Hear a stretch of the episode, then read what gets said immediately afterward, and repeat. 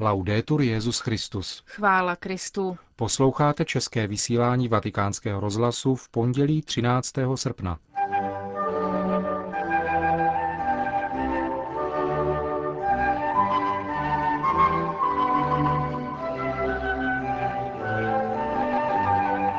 Benedikt XVI. zaslal své poselství účastníkům pouti Evropské mládeže do Mariacel. K výročí 60 let nezávislosti Indie zveřejnil poselství kardinál Telesfore Topo, předseda Indické biskupské konference. Obavy z útoků vzrostly mezi křesťany v pákistánském Pešváru.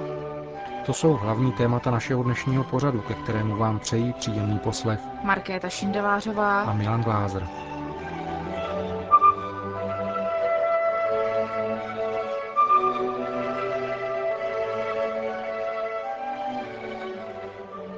Zprávy vatikánského rozhlasu.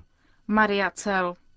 V neděli v podvečer byla v nejznámějším rakouském poutním místě zahájena pouť Evropské mládeže jako příprava na blížící se návštěvu svatého otce, který přijede ve dnech 7. až 9. září tohoto roku na oslavy 850. výročí založení poutního místa v Mariacel. Svatý otec zaslal asi třem tisícům účastníkům této pouti své poselství, které jim ve svatyni narození Pany Marie přečetl kardinál Christopher Schemburn. Benedikt XVI. v poselství píše, že početná účast mladých lidí, jejich touha po setkání s Kristem přítomným ve svátostech, ukazuje na to, že v Evropě i přes materiální nasycenost existuje i dnes touha po věčnosti, což znamená, že Evropa žije. Svatý otec v poselství dále zmiňuje roli benediktínů, kteří do Mariacel před 850 lety přišli. Duch modlitby a společenství, který naplňoval jejich zakladatele, zakořenil hluboko v životě Evropy. Dodnes jsou benediktínské kláštery středisky liturgie, pohostinnosti a osvěty na celém našem kontinentu, včetně Mariacel. Také já, píše Benedikt XVI., se brzo vydám na pouť na toto místo bohaté tradicí, a provázet nebude moto hledět na Krista.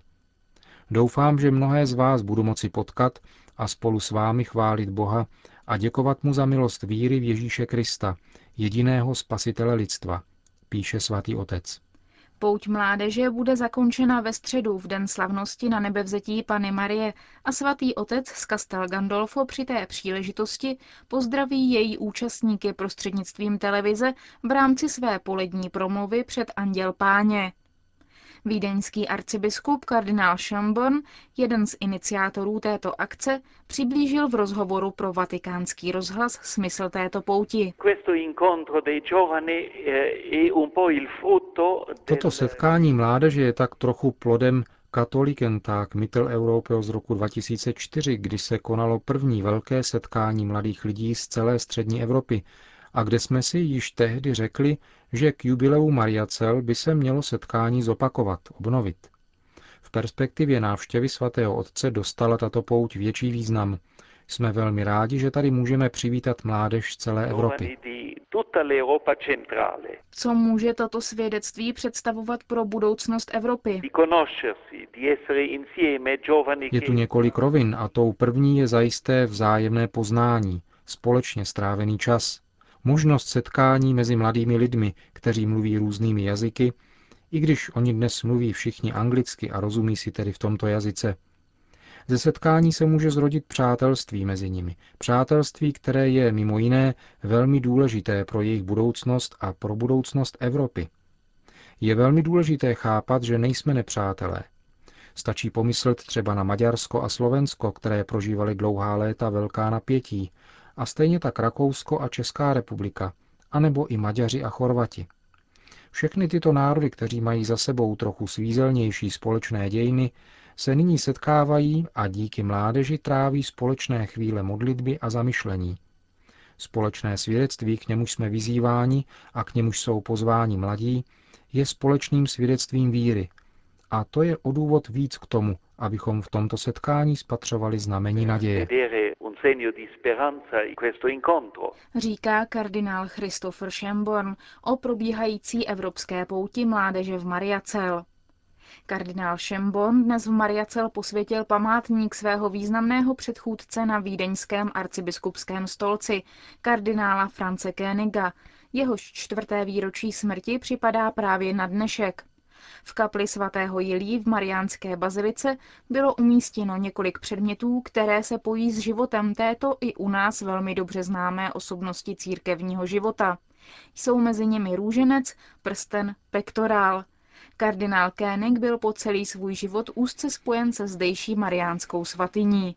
Kábul. Taliban propustil dvě z jihokorejských rukojmí unesených 19. července v afgánské provincii Ghazni. Mezitím bylo nejméně 14 lidí zabito při útoku talibanců na policejní stanici na jihu země. Dvě nemocné Korejky předal Taliban místnímu červenému kříži. Dalších 19 lidí zůstává v jejich rukou. Jejich naděje na propuštění závisí především na vyjednáváních. Indie. K výročí 60 let nezávislosti Indie zveřejnil poselství kardinál Telesfor Topo, předseda Indické biskupské konference. Začíná slovy, kterými Jawaharlal Nehru, první premiér nezávislé Indie, ohlašoval novou éru země po skončení britské koloniální nadvlády.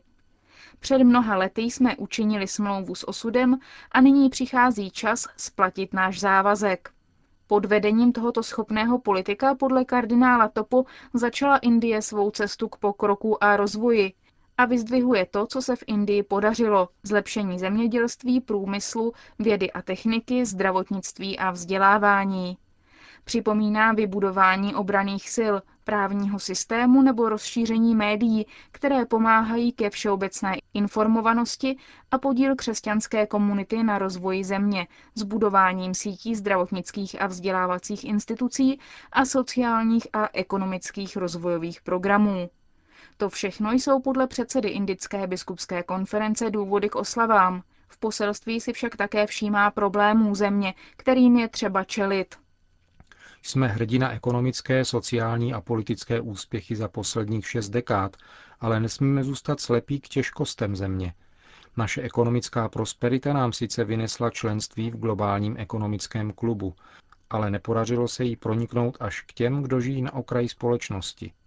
Je vážně znepokojící, že v Indii stále žije na 300 milionů lidí pod hranicí chudoby.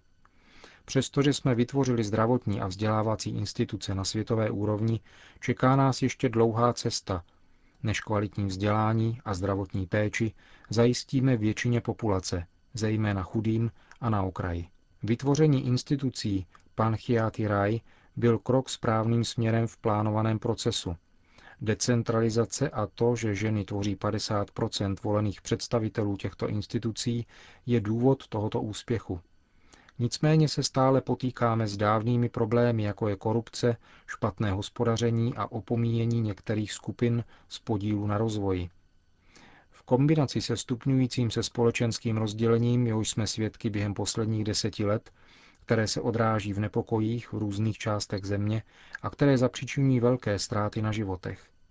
Zvláště náboženské menšiny zažívají rostoucí nesnáze a hluboké obavy, zatímco jsou napadány jistými společenskými a politickými organizacemi, kteří se hlásí k většině. Píše v poselství k výročí 60 let nezávislosti Indie kardinál Telesfor Topo a v jeho závěru připomíná to, že Indie byla vždy zemí, kde žilo společně množství rozdílných kultur i náboženství a že je na občanech Indie, aby toto dědictví uchovali. Kypr. Křesťané na Kypru jsou opět kráceni ve svých právech. O dalším incidentu proti svobodě náboženského kultu informuje pravoslavný arcibiskup Chryzostom II. Ve sdělení vydaném kyperským velvyslanectvím u svatého stolce čteme, že turecká policie násilím znemožnila slavení mše kláštere svatého Barnabáše ve Famaguste, ležící v turecké části ostrova. Z pravoslavného kláštera bylo učiněno muzeum. Do této doby se v něm však křesťané směli modlit, když si předtím zaplatili vstupenku. Tentokrát však archimandritovi Gabrielovi bylo zabráněno slavit liturgii pro skupinu věřících. Turecko-kyperská policie nejprve nezákonně vyhnala věřící z kláštera a potom urážlivými a rouhavými výkřiky na adresu křesťanství přehlušila celebranta. Velvyslanectví Kypru a svatého stolce informuje o tom, že policie pak pořídila jmený seznam všech účastníků liturgie. Vzniklá situace je podle pravoslavného arcibiskupa Kypru dokonalým výrazem velitele tureckých ozbrojených sil generála Jasara Bujskanita, který se vyjádřil v tom smyslu, že turecká armáda nikdy neopustí území, které dobila v roce 1974. V turecké části Kypru se nachází 500 zničených kostelů. Arcibiskup Chryzostom II. prosil evropské vlády o pomoc při záchraně tohoto lidského dědictví a připomněl, že od obsazení části ostrova tureckou armádou, kdy pravoslavná komunita čítala 15 tisíc osob, žije dnes na tomto území asi 300 věřících, zatímco katolíků je tam necelých 200. Islamabad. Obavy z útoků vzrostly mezi křesťany v pákistánském Peševaru. Místní komunita obdržela anonymní dopisy, které vyzývají ke konverzi k islámu. V případě, že tak neučiní, vyhrožují anonymy sebevražednými útoky, při kterých bude zničena celá kolonie. Na zasedání pákistánského parlamentu to oznámil jeden z jeho členů, Parvís Másich. Ručně psané dopisy jsou plné sloganů podporující islám a džihad a namířených proti nemuslimům a Americe. K sebevražedným útokům mělo dojít 10. srpna. Místní policie proto v ten den zvýšila hlídky. Nejedná se ale o první případ takovéhoto zastrašování pákistánských křesťanů. V červenci podobné vzkazy obdrželi křesťané v Kanevalu a jižním Panžábu a v květnu v Charsadě. Spojené státy.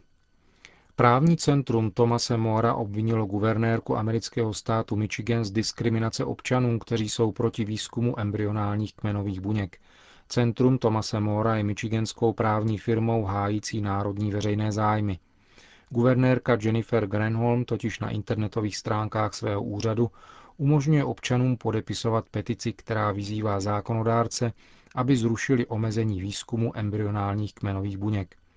Guvernérka ale odmítla žádost o to, aby na stejných stránkách umístila také petici proti snahám zrušit omezení tohoto výzkumu. Žalobu po zamítnutí své žádosti podali tři organizace pro život. Rozhodnutí guvernérky Grenholm užívat veřejné prostředky k diskriminaci občanů, kteří nezdílejí její pohled na výzkum kmenových buněk, porušilo ústavní práva našich klientů na svobodu projevu, združení, rovnou ochranu a petiční právo, říká předseda právního centra Tomase Mora Richard Thompson. Itálie. Stále více Italů cestuje vlakem. Využívá k tomu nabídek určených zejména potřebám poutníků. Nejvíce speciálních vlaků jezdí z Itálie do Lourdes a Fatimy. Dráhy zajišťují lůžkové i lehátkové vlaky. Soupravy jsou vybaveny ozvučením, které umožňuje komunikaci všech cestujících, zejména při společné modlitbě. V minulém roce vyjelo na různé trasy 180 speciálních vlaků. Letos jich bude nejméně 210 a přepraví kolem 150 tisíc poutníků. Zvláštní nabídku učinili italské dráhy pro mládež, která se chystá vydat na setkání se svatým otcem v Loretu ve dnech 1. a 2. září. Podle mínění organizátorů je v tom také výchovný element související s potřebou ochrany životního prostředí. Zvláštní nabídka, nazvaná Vlakem do Loreta, byla představena 11. srpna na zvláštní tiskové konferenci ve Vatikánu. Speciální vlaky budou sbírat cestující na všech hlavních stanicích Apeninského poloostrova. Konec zpráv. Týden ve Vatikánu. Přehled hlavních událostí od úterý 14. do pondělí 20. srpna. Ve středu 15. srpna na slavnost na nebevzetí Pany Marie v 8 hodin ráno bude svatý otec slavit mši svatou ve farním kostele svatého Tomáše Villanova v Castel Gandolfo. Ten týžden v poledne pak Benedikt XVI. rovněž v Castel Gandolfo pronese promluvu před modlitbou Anděl Páně. V neděli 19. srpna v Castel Gandolfo pronese Benedikt XVI. svou pravidelnou polední promluvu před modlitbou Anděl Páně.